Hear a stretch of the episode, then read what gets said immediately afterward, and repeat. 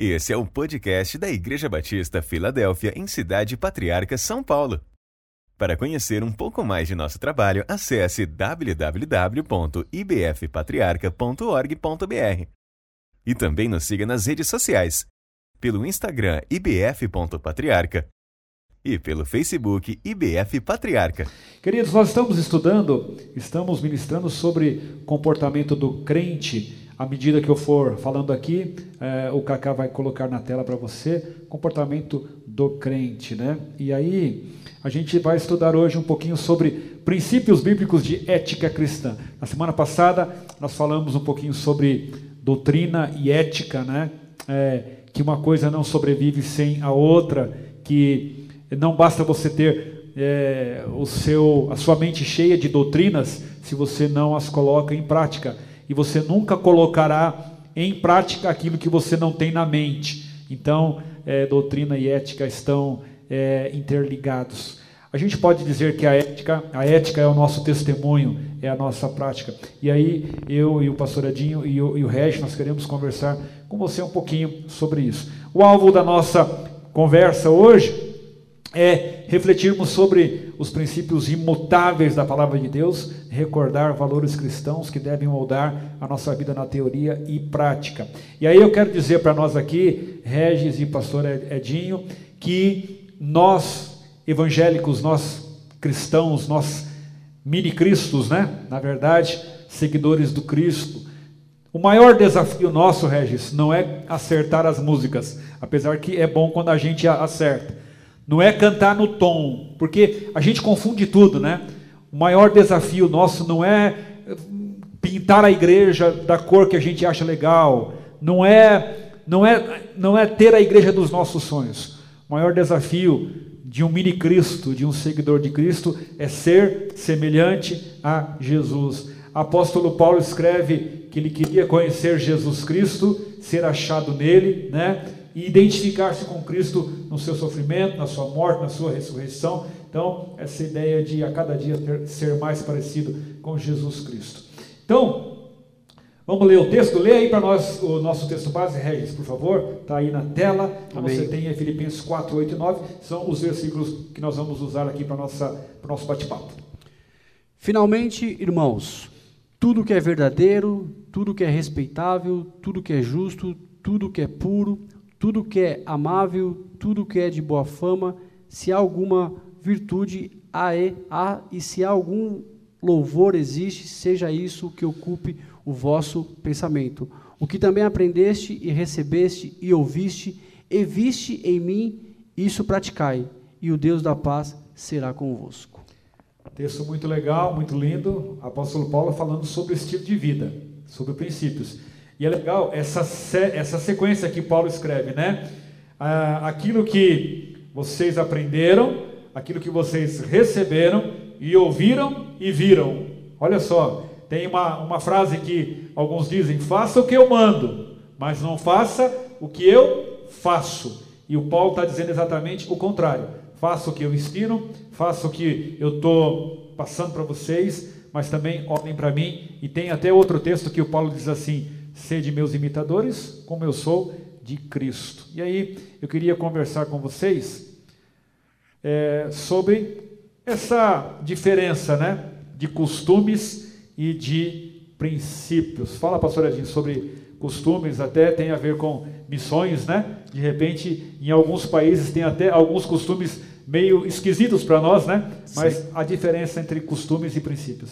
É interessante essa questão de costume, porque é, isso diz muito respeito não somente a, ao momento, como às vezes uma região, como a um, a um lugar, a um país. São coisas mutáveis. Durante um tempo, a igreja achou que ser crente era a questão de costumes, de vestuário, da barba, né? da, do brinco e outras coisas que nós percebemos que isso é uma coisa, não é que irrelevante, é secundária. Porque, naturalmente, a pessoa que é nascida de novo, cheia do Espírito Santo, transformado, ele não vai andar de maneira que escandalize alguém, ele não vai andar de maneira indecente. E muitas vezes nós misturamos tanto essa questão dos costumes de um local. Eu brinco sempre que tem uma região dos Estados Unidos que tomar café é pecado. Eu nunca quero ir para essa região. Nessa eu região, não. estou longe. Né? Então, para Eu você seria ver. pecador nessa região. Ah, Aqui, aqui está cheio de pecadores. Eu também né? seria. Então, isso são costumes que dizem respeito a um povo, a uma determinada cultura, a um tempo. A um tempo.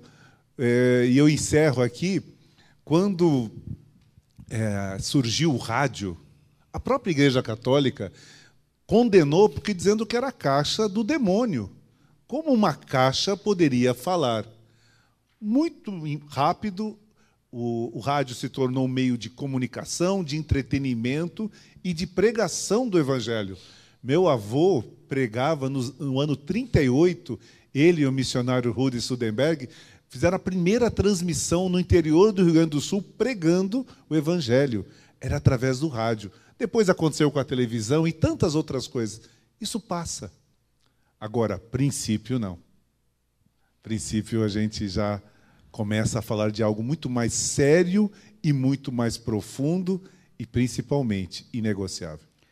Os costumes são procedimentos culturais e ocasionais de um determinado povo. É engraçado que alguns missionários em algumas tribos, algumas al- aldeias, principalmente os suecos, os americanos, os, os europeus, né? há muitos anos, a primeira coisa que eles queriam quando chegavam lá é que os africanos usassem terno. Né? Então, imagina, eles viviam daquele jeito lá, são costumes, né? mas é, na verdade a gente às vezes se preocupa mais com a casca, com a aparência, né, do que com princípios. Regis, princípios, princípios, o que você fala sobre isso? Lê, lê para nós e comenta. Né? Princípios são procedimentos de conduta para a vida por Deus, né?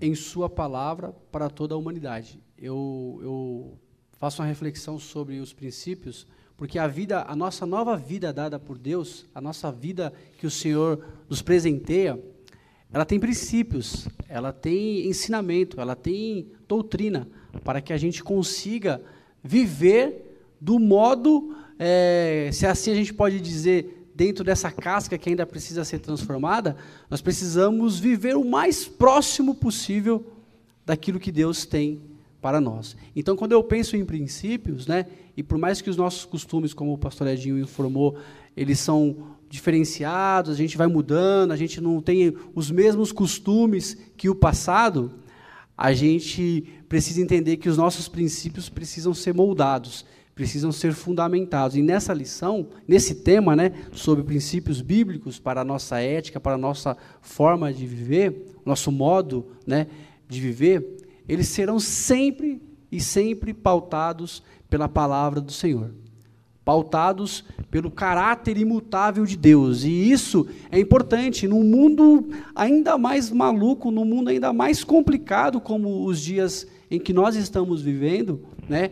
É, a forma como o apóstolo Paulo vai falar, você tem que pensar naquilo que é correto, naquilo que é bom, naquilo que é saudável, naquilo que traz louvor para a sua vida. Isso deve ocupar a sua mente, porque isso faz parte do seu princípio e do ensino que Deus está depositando na sua vida. Eu sei que eu vou pôr o carro na frente dos, dos bois, eu sempre faço isso, mudar as ordens, né?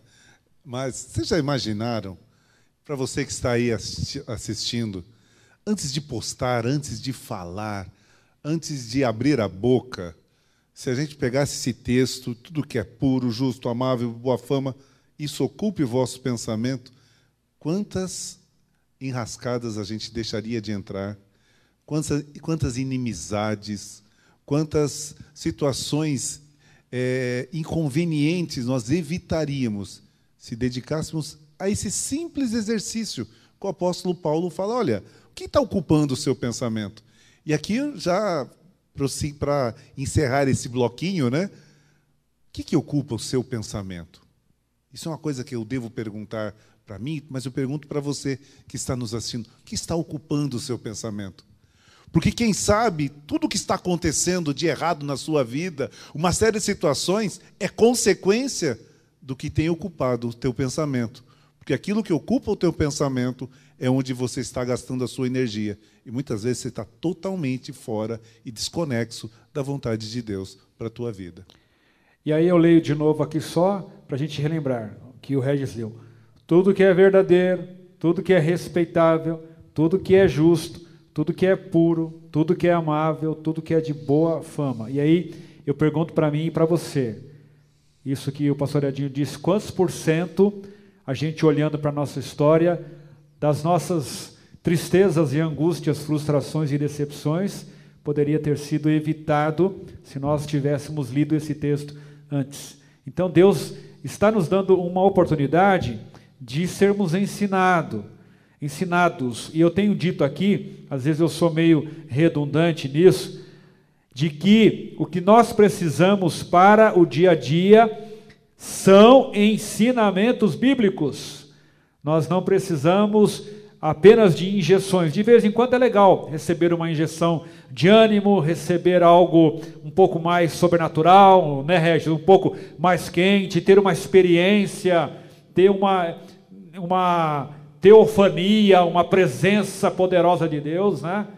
É, e até o Hernandes Dias Lopes diz que é, Deus está em todos os cultos, de vez em quando Deus se manifesta poderosamente nos cultos.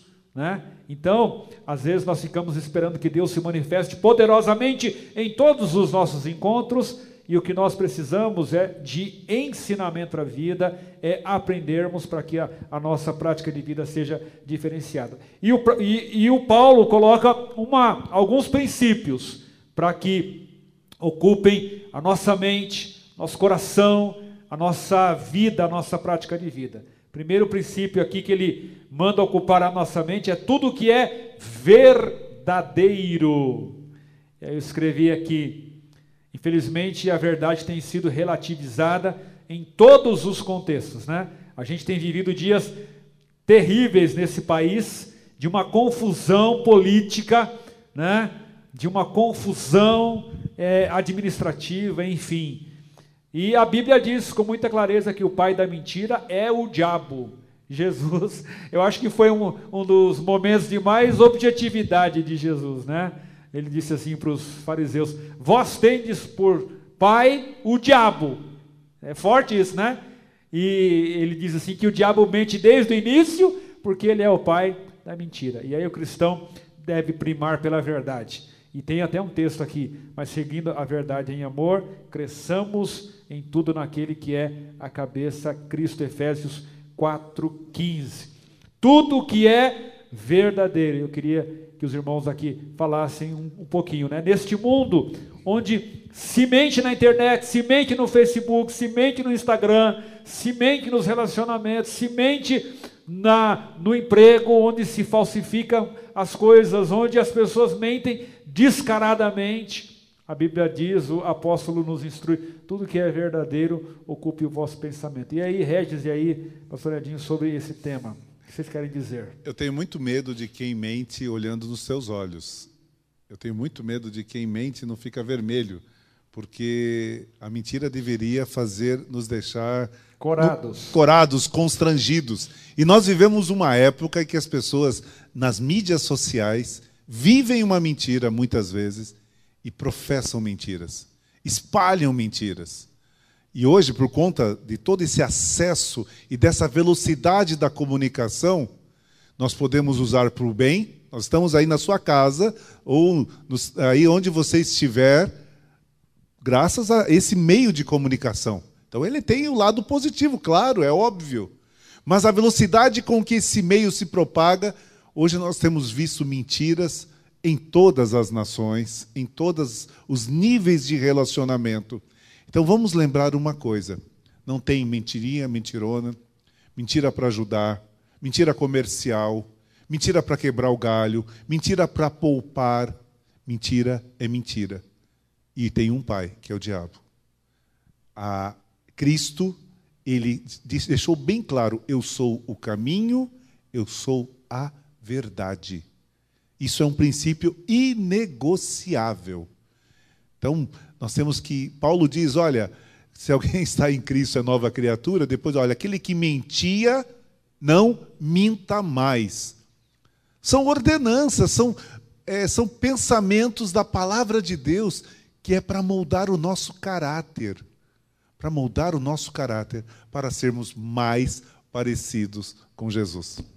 Uma coisa que é uma coisa que não vai dar nunca para relativizar no mundo atual, é, falando do pecado que já é relativizado em várias esferas, é a consequência do pecado. E a mentira ela é tratada é, na Bíblia Sagrada é, logo após o ensinamento da verdade em cima da mentira, Deus sempre mostra a consequência da mentira, do erro que você comete ali por, por ter cometido aquele, aquela mentira, por ter mentido. Então, é, como que o apóstolo Paulo vai falar, vai ensinar o, o, aos Efésios?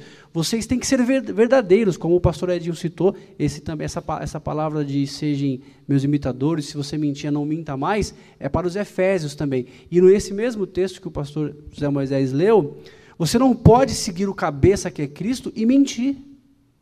E aí, claro, né, entre outras consequências, aqui na, na lição vai mostrar a consequência que recebeu Ananias e Safira por mentir.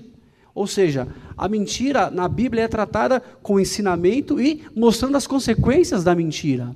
Então, eu não posso seguir o cabeça que é Cristo, eu faço parte do corpo de Cristo, sigo o cabeça, e mas no meu, na minha, no meu pensamento, nas minhas, nas minhas, nas minhas formas de pensar, ainda se eu penso em mentiras. Isso não pode ser puro, isso nunca vai ser verdadeiro. Eu preciso lutar contra isso, porque a mentira de todos os pecados que terão consequências, a mentira na Bíblia ela é muito clara com relação a ter consequências. Consequências fortes. Né? Então, em Atos, lá vai ter a história de Zafira e Ananias, que mentiram e tiveram ali uma consequência forte de Deus, porque Deus condena a mentira porque o pai é o diabo. E Paulo lembra, né? Não mintais uns aos outros, a Colossenses, é, Colossenses 3, não lembro que versículo, mas é capítulo 3, porque vocês já se despiram do velho homem. Ou seja, se você é um novo homem, uma nova mulher, se você foi encontrado com Cristo, o pecado ele é um acidente de percurso. Não é dizer que você não vai pecar, mas é uma escorregada, é um acidente, não é uma regra, é uma exceção. Ou seja, são sinais da presença de Deus. A pastora Sandra colocou aqui, princípios é o que nos dá firmeza em tempos de dificuldade. Esses princípios vão fundamentando a nossa fé para que venha a tempestade e a gente permanece firme. Deram até um nome mais bacana para mentira, fake news, por exemplo, né? Notícias mentiras mentirosas ou falsas, né? Então, vai dando até os nomes meio internacionais, fake news, notícias mentirosas, notícias falsas, por exemplo. Aqueles debates no Congresso, é, Vossa Excelência acabam... faltou com a verdade. É, é mentiu. Seu mentiroso, né?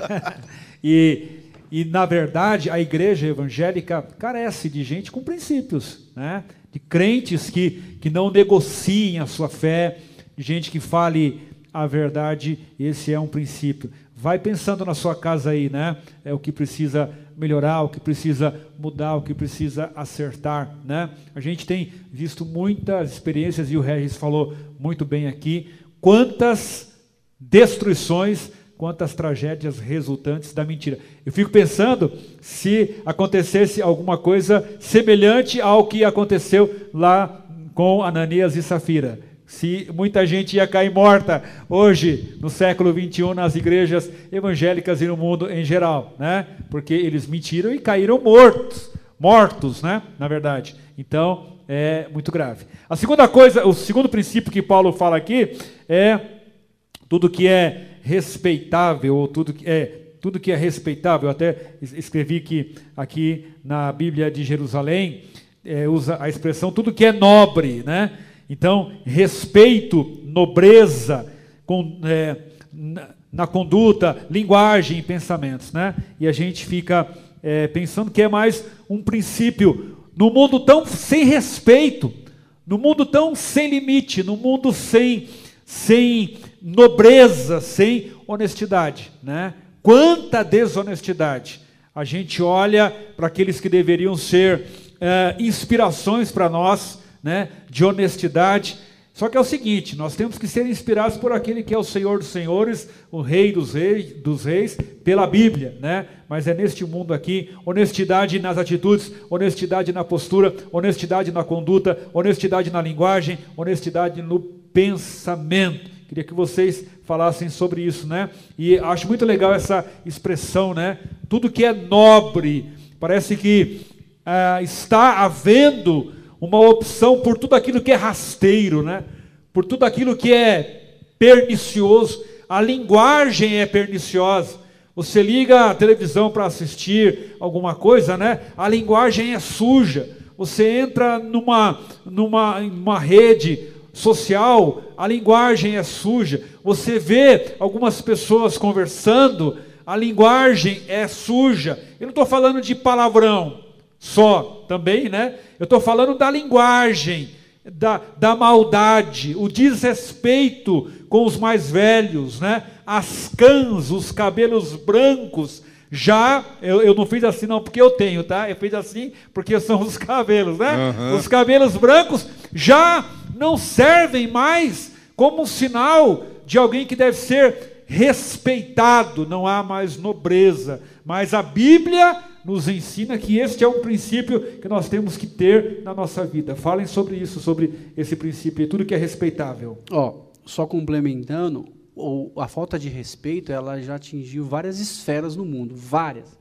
Família, rede social, é, trabalho, a ética pela falta de respeito atingiu várias esferas e a gente tem que ser claro que também em alguns momentos, até no meio evangélico, no meio do povo de Deus. Mas é, atingiu tanto, tantas, tantas áreas, tantas esferas, que aqueles que lutam pelo respeito, eles são taxados de. Eles são, é estranho. É estranho, é estranho o, o cara, é, o, o, o jovem, o adolescente, o adulto, ele prezar por um respeito, ele levantar a bandeira do respeito em algumas atitudes, porque está tão, ao contrário, banalizado, é isso aí, pastor, que quando você preza pelo respeito, quando você fala, poxa, respeita ele, fala direito com ele, não é assim que você fala.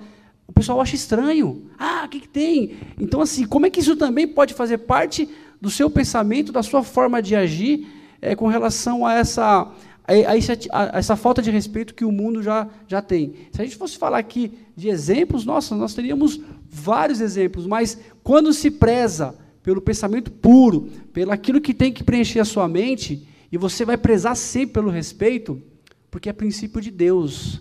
É, é, é, faz parte do atributo dele para o ser humano, para a humanidade. Então, quando você preza pelo respeito, você está fazendo o que é correto, ainda que todos te achem estranho, ainda que todos achem que você está sendo meio careta, que você está querendo se destacar por querer estar tá exigindo algum respeito ali, mas é porque já foi atingido e está muito mais, é, muito mais banalizado, muito mais comum a falta de respeito. Né? E só para encerrar, né, Filipenses 2, considerar o outro superior. Quando eu penso isso, a carta de Paulo aos Filipenses é maravilhosa. É lembrar que, ao fazer isso, eu estou respeitando a pessoa. Respeitar não significa necessariamente concordar, mas respeitar, ter postura, porque ao fazer isso, nós estamos também demonstrando que os princípios da palavra estão transformando as nossas atitudes e o nosso caráter. E nós não seremos respeitados se não respeitarmos também. E é engraçado que as atitudes de respeito, né, de, de nobreza, de honestidade, elas passaram a ser a serem vistas como atitudes de fraqueza, né? Porque todo mundo é igual, todo mundo manda, porque é, o mais velho é igual a mim, porque é democracia, é uma anarquia. Então, atitudes de honestidade, de nobreza, de respeito passaram a ser a serem vistas como atitudes de fraqueza. Não é fraco quem é honesto, não é fraco quem é nobre, não é fraco quem respeita. Na dúvida, lembre do conselho da sua mãe. Quando, fala, quando você. Todo, tenho certeza que a mãe de todos aqui falou isso uma vez na sua vida. Você não é todo mundo. Todo mundo faz isso? Você não é todo mundo. Então lembre disso e ponto. É verdade. O apóstolo Paulo vai falar também, ele falou então tudo que é verdadeiro, tudo que é respeitável, tudo que é justo, né? Poxa vida, falar em justiça nos nossos dias e no Brasil não é brincadeira, hein? Não é mole não, viu, Cacá? Falar em justiça nessa nação é doloroso, mas apóstolo Paulo escreve para a gente é, que tudo que é justo, né? Não é porque o mundo é injusto que nós vamos agir com injustiça. Numa sociedade permeada pelas injustiças, o cristão é convocado a fazer a diferença, combatendo a desigualdade, a acepção, as más influências, a violência e a degradação moral. A injustiça campeia por todos os lugares, desde as togas, né, a mais alta corte, a nossa liderança governamental, pelos becos, pela sociedade, pela sociedade em tudo que é canto, né? Mas nós somos chamados, né, é, a sermos justos. Tem crente, pastor Edinho e Regis, que às vezes isso aconteceu comigo esses dias aqui. Nós já falamos isso várias vezes. Vai lá no mercado, compra lá um negócio e dá uma nota de 10. Aconteceu comigo semana passada. E a, a pessoa te entrega um troco de 50. Você deu 10 para cobrar 6. E a pessoa te entrega 44. E você acha que isso é bênção. Tem gente que acha que isso é bênção, que é resposta de oração. Não é. Não é. Aconteceu comigo semana retrasada. Eu fui e, e, o rapaz me deu um monte de dinheiro. Então, na hora, eu falei: Não, você está me dando um monte de dinheiro aqui, moço. Eu, eu te dei, acho que tinha dado 10 ou 20 reais, né? E a gente não está fazendo nada mais do que a obrigação. E a gente se sente até meio vaidoso, na verdade, porque faz isso.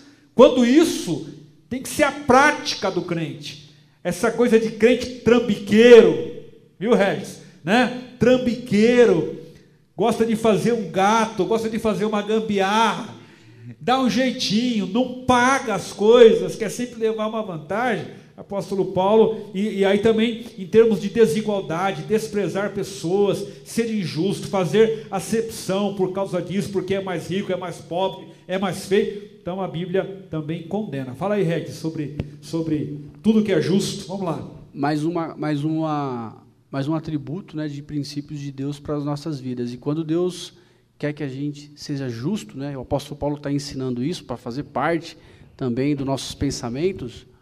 O justo, essa palavra, essa palavra tem o significado de dever assumido, que você vai ser mesmo justo.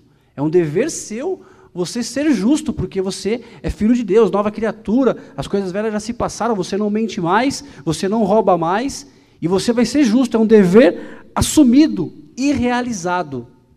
O que significa? Isso tem que fazer parte da nossa forma de se viver, da nossa prática. Então, dentro da desigualdade, da acepção de pessoas, das más influências, da violência, da degradação moral, entre outros temas, nós devemos ser justos, ainda que o mundo é, né, não sei se posso dizer que é, é, exala esse cheiro de injustiça. Né? A gente se incomoda com várias injustiças, mas nós devemos ser justos, porque é um dever nosso. E olha que nós seremos ridicularizados diversas vezes por, por defender a justiça de Deus imputada em nós. Nós devemos ser justos, é um dever nosso ser justo.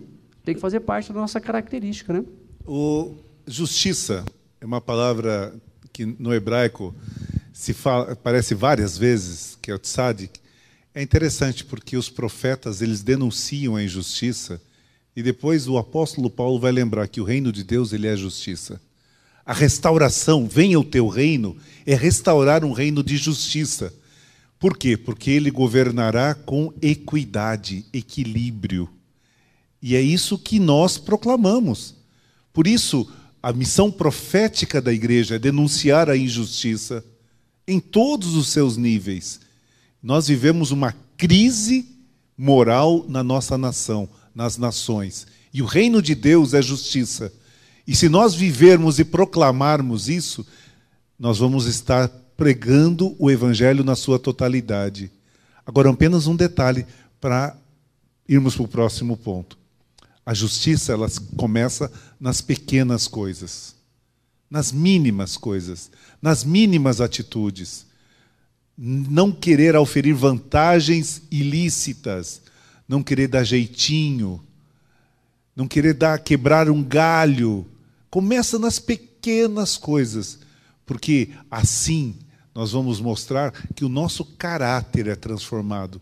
Nós vivemos hoje, infelizmente, uma geração que quer apenas as benesses do Evangelho, quer apenas as bênçãos e não quer ser transformado no seu caráter. Quando Deus nos chamou, é para sermos mais parecidos com Ele, para caminharmos com Ele. E isso envolve, muitas vezes, Ele arrancar de nós coisas que nos tornam que não tem nada a ver com caminhar com Jesus. E ser justo é um princípio inegociável. Meu irmão, você não pode ser crente e ser injusto. Você não pode ser crente e fazer acepção de pessoas. Tiago é muito. Vai ler Tiago. Vai ler. Existem princípios inegociáveis da palavra de Deus. Você que é pai, você que tem filhos pequenos, ensine-os a serem justos. Tem alguns pais que dizem: não, você tem que levar vantagem mesmo, você tem que, você tem que ultrapassar todo mundo. Farinha pouca, meu pirão primeiro. Tem um ditado que é assim, né? Farinha pouca, meu pirão primeiro. Tinha no tempo do pastor Edinho uma, um cigarro na época, chamava Vila Rica. E o Gerson, que jogou na seleção de 70, a, o slogan era: leve vantagem você também.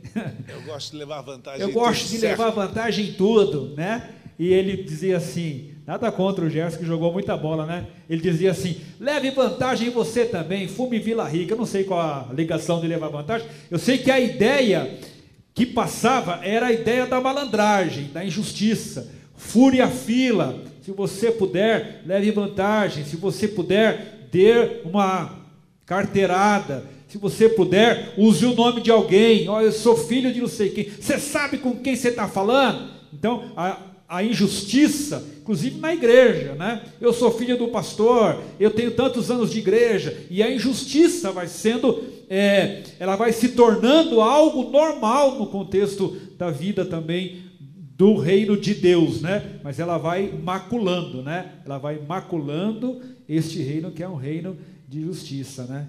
Que a gente não saia por aí levando vantagem, né? Não leve vantagem você também, né? Que a gente seja justo nesse mundo injusto. Vamos lá. É, tudo que é puro, palavra grega usada por Paulo aqui, eu peguei aqui na revistinha, descreve o que é moralmente limpo e livre de mancha. No ritual do Antigo Testamento, a palavra descreve algo purificado de tal maneira que se fazia apto para ser oferecido a Deus em holocausto e para ser usado no seu serviço, né? Este é um assunto sério para todos nós, porque nós queremos muitas vezes oferecer um sacrifício ao Senhor, mas aquela velha frase: se a vida não for um sacrifício, não há sacrifício que se possa oferecer fora da vida. Se a vida não for um louvor, não há um louvor que se possa oferecer fora da vida. O sacrifício é a vida. E parece que nós queremos sempre é, dividir né, a vida, a vida secular, a nossa vida diária, da vida religiosa. Então a gente pode muitas vezes viver de qualquer jeito, com as nossas práticas, com os nossos vícios, com as nossas demandas moralmente perniciosas, e depois a gente vem oferece, oferece, eu estou fazendo aqui uma tipologia, o cordeiro ao Senhor, Cordeiro Santo já foi oferecido. Eu estou dizendo aqui do seu louvor, do seu dízimo, né? A gente vem, oferece um cordeiro com a perna cortada, manchado, faltando um pedaço, como algumas pessoas levavam lá, e o sumo sacerdote, o, eles não aceitavam né, animal com defeito. Então, essa coisa da pureza, a gente ter, a, a nossa vida tem que ser um todo. Então, quando a gente oferecer alguma coisa ao Senhor, que a gente não diga assim, agora eu estou oferecendo ao Senhor, não importa quem eu sou. E a gente ouve muito isso, né, Pastor Adinho e Regis? Tem muito crente que diz assim, ah, não importa como eu vivo, o que importa é o que eu faço no domingo, né? É o culto ou o que eu ofereço ministerialmente é o meu dízimo. Falem sobre isso aí. Rogo-vos, pois, irmãos, que apresentei os vossos corpos em sacrifício vivo, santo e agradável a Deus. Sede santos porque eu sou santo, diz o Senhor. É claro que a santidade ela é um processo, ela não é instantânea. Seria tão bom, né? Tá, uma vacina antipecado, ah, não, é um processo. E Deus vai nos transformando de fé em fé, em glória em glória. Só que ela é um, algo que nós devemos ansiar, desejar, porque nós estamos agora conhecendo aquele que é santo e que nos chama para partilhar da sua santidade. Isso só é possível através do sangue de Jesus. Nós vamos celebrar a ceia no sábado, nos lembrando que é esse sangue que nos deu livre acesso a Deus. Isso é pureza. Nós vivemos uma geração corrupta, corrompida, com os valores morais extremamente degradados. E nós muitas vezes vamos relativizando tudo, em tentativa de sermos simpáticos e sermos muitas vezes condescendentes, e isso não agrada o coração de Deus. A pureza é algo que eu, eu devo buscar. Eu devo buscar. Porque pureza é aquilo que eu sou quando ninguém está vendo. É quando eu estou com o celular na, no site, diante de qualquer outra coisa. É aquilo que ninguém está vendo e é quem eu sou de verdade. Porque Deus nos conhece. Oi, e eu é, quero só, só vou ler aqui dois versículos do Salmo 24, Salmo de Davi, que ele pergunta sobre, é, ele pergunta para Deus, né, no Salmo, quem subirá ao monte do Senhor? Aí ele responde, aí o versículo 3, quem subirá ao monte do Senhor? Quem há de permanecer no seu santo lugar? E o versículo 4 é a resposta, né? O que é limpo de mãos e puro de coração, que não entrega a sua alma à falsidade, nem faz juramentos com a intenção de enganar. Então o apóstolo Paulo, por conhecer também já os escritos do Antigo Testamento, faz a menção da pureza, do pensamento puro, com essa certeza de você ser santo, né, como o pastor Edinho é, é, é, comentou e explicou, de você ser puro por isso, você vai morar no céu. Só vai para o céu aqueles que são puros de coração e que não tem mancha nenhuma. Ou seja, há um benefício de você ter a pureza no seu coração e na sua mão e nas suas atitudes, nos seus pensamentos, porque você vai herdar e você vai estar em um lugar santo, porque você vai ser puro. Então é para a gente refletir sobre a necessidade da pureza nos dias atuais. Né? E eu, e eu queria dizer o seguinte, sobre esse assunto, pureza, Regis, pastor Edinho, você que está em casa, é, algumas pessoas acham que pastores, que líderes, não passam pelos, pelos desafios da impureza. Nós também passamos. Você passa, todo mundo passa. Ainda mais no mundo que a gente vive. No é, mundo. No é mundo. Gospel. É, é, é. Então, é assim. Sabe uma coisa que é importante para nós? É agilidade no processo de purificação. De vez em quando a gente pode ser tentado, a gente pode, pode, pode ter uma situação que você percebeu que se você insistir nela, você vai para o brejo. Então seja ágil. Senhor, tem misericórdia, lava, limpa, purifica. O problema é quando a gente dá, dá corda para a impureza. Então hoje tem um monte de gente viciada em site pornográfico, tem um monte de gente viciada em aquelas salas de bate-papo na internet, né? Tem gente viciada em jogos. Tem uns crentes aplicativo aí. Aplicativo de relacionamento também. Né? Tem é, um monte de aplicativo para isso. Um monte de aplicativo de relacionamento, homens casados, mulheres casadas, né? Batendo papo lá e tal. Tem até uns jogos, uns jogos né, impuros. Sabia que tem os videogames aí? Nada contra. Mas tem uns que são impuros. E, e aí, se você não dá um, um break nisso, você vai, você vai é, afundando na impureza. E quantos casamentos, quantos relacionamentos, quantos, quantos ministérios eles são destruídos pela impureza? Quantas pessoas ficam possessas, endemoniadas por causa da impureza? Então que Deus nos ajude neste mundo que tem tudo para ser impuro, viu, Regis?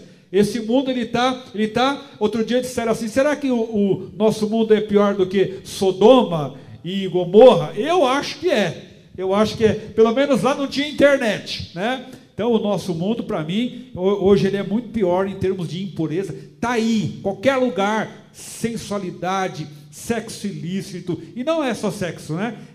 Palavras, posturas, escolhas aí totalmente impuras, né? E nós somos o povo de Deus a gente tem que, nós temos que nos mover nesse meio aqui para sermos melhores, né? Tudo que é amável. Parece que a melhor tradução aí, Regis, é tudo que é agradável, né? O termo amável ou agradável sugere tudo que é, suscita amor. Há pessoas que vivem sofrendo porque alimentam no coração a vingança, a raiva, o ódio, outros sentimentos ruins. Somos convocados a vivermos amavelmente, né? Então, tudo que é amável, tudo que, tudo que edifica, né? A gente fala muito sobre amor, e esse é um tema bíblico, né? que Deus amou o mundo, amai-vos uns aos outros, e, e quem não ama o seu irmão a quem vê, como pode amar a Deus que não vê? Então é uma busca incessante. O duro que tem alguns corações que vão virando verdadeiras plantações de raízes de amargura. Falem sobre isso aí, vocês, pastoradinho, Regis também, sobre esse tema. É, o, o, o principal do amor né, de Deus para as nossas vidas é exatamente a gente sofrer por querer demonstrar esse amor, né? De ser uma pessoa agradável, ser uma pessoa amável, uma pessoa que muitas vezes, pelo seu bom testemunho, né, e depois a gente vai ter o princípio da boa fama, mas você demonstrar amor no mundo tão corrompido, no mundo tão, é, tão, tão tão triste nos últimos tempos como a gente tem se, tem se deparado, aqueles que demonstram amor também serão é, é, é, vai ser agradável você estar do lado daquela pessoa. Vai ser importante você estar do lado de quem transmite amor de quem traz paz. E é como a gente é, é bom ouvir né? É, a gente ouve de, vez em quando a gente ouve ah a sua presença aqui traz paz traz tranquilidade. Você quando está por perto eu sinto uma paz. Por que que você tem isso? Porque a sua característica agradável sua característica de amor depositada por Deus em nossas vidas é algo que deve sempre preencher o nosso comportamento, né, dentro do que a gente está falando aqui da ética, do pensamento, né, que o apóstolo Paulo está ensinando a, aos filipenses. A gente tem que ter, sempre ter esse pensamento de ser uma pessoa agradável, ser uma pessoa amável. E aqui eu, eu é, é, encerro da minha parte dizendo que isso vai muito mais do que só a gente pensar em ser amável, em ser agradável, mas a gente agir dessa forma, né? Você demonstrar alegria, você estar por perto das pessoas, demonstrando amor, estar por perto muitas vezes, né? A gente vai estar triste, chateado, preocupado com alguma coisa, enfim, de tudo que a gente está passando, até nas coisas mais pessoais, mas você consegue transmitir esse amor, você consegue é, transmitir esse sentimento agradável de estar por perto. Isso é bom num mundo tão complicado como hoje, isso deve preencher o nosso pensamento também, né? Quer falar de, sobre esse, esse tema? Só citar, depois dá uma lida em Romanos 16, porque ali tem uma lista de gente que é meio anônima, que aparecem ali poucas vezes. Mas Paulo cita, saúdem a amada Pérside, saúdem, não sei o que, que é tudo. Mas me chama a atenção uma pessoa que não aparece o nome. Saúdem Rufo. Isso aparece uma vez na Bíblia. Eleito do Senhor. E a sua mãe, que tem sido mãe para mim. O, Paulo, o apóstolo Paulo está falando de, de Romanos 16, de gente carinhosa, gente amável, gente que trazia para perto. Nós, como igreja, precisamos ser assim. Filadélfia é amor fraternal. Nós precisamos, num mundo cheio de é, rancores, de palavras ríspidas, também restaurar esse princípio da amabilidade, da gentileza. Porque a igreja, em Atos 2, em Atos 4, era conhecida pela forma com que se tratava e caía na simpatia do povo. Como que nós somos vistos? Muitas vezes a gente quer justificar, não, eu sou assim, eu falo a verdade. Falar a verdade em amor, com amabilidade isso deve ser conhecido como característica nossa. E o tempo passa. Antes de irmos para o último ponto, só lembrar que alguns princípios bíblicos, eles, humanamente, nesse mundo louco, parecem sinal de fraqueza. Eu repito isso. Você ser amável parece que você é fraco. É bobo. É bobo. Você Bobão. amar alguém parece que você é fraco. Você levantar e dar o um lugar para alguém parece que você é bobão você dizer uma palavra de elogio para o seu líder de cela. Você ajudar vezes, alguém. Você, você ajudar, ajudar alguém. Você, é bom. Você dizer para o seu líder de cela, parabéns, sua administração foi uma bênção. Para algumas pessoas isso é uma fraqueza. É você é elogiar bajulação. Seu, é, a sua pastora, os seus pastores, né? Parece o pastor muitas vezes não elogia um membro da igreja porque parece fraqueza. Então, alguns princípios este mundo perdido, pernicioso, até, até filho com pai. Sabia disso, Regis? Né? A mãe dizer para o filho que, que ama o pai, ou uh, o pai elogiar, ou o filho elogiar o pai, essas coisas vão parecendo sinais de fraqueza, mas biblicamente não, elas são princípios. Ame, elogie. E aí eu escrevi ali, só aqui, que algumas pessoas, né, e nós temos que nos, nos é, cuidar, elas vão alimentando no coração vingança, raiva, né? Raiz de amargura, que elas se tornam agressivas em todo o tempo, né? Toda e qualquer postura é agressiva, o tom da voz é agressivo. Qualquer assunto que você comenta vai ter agressividade, porque perdeu esse princípio, né, da amabilidade. E o Regis falou uma coisa legal, que é bom estar perto de pessoas que amam. Tem gente que exala amor. Eu não vou citar nomes aqui igreja, mas temos várias pessoas que exalam amor. Quando eu era criança, tinha um desenho chamava Corrida Maluca, né? E tinha o, o carro do Butley lá, né? Que, não é isso? E aonde ele parava tinha uma, uma nuvem de chuva, eu acho que é isso, né? Se era ele, eu acho que é isso mesmo. Né?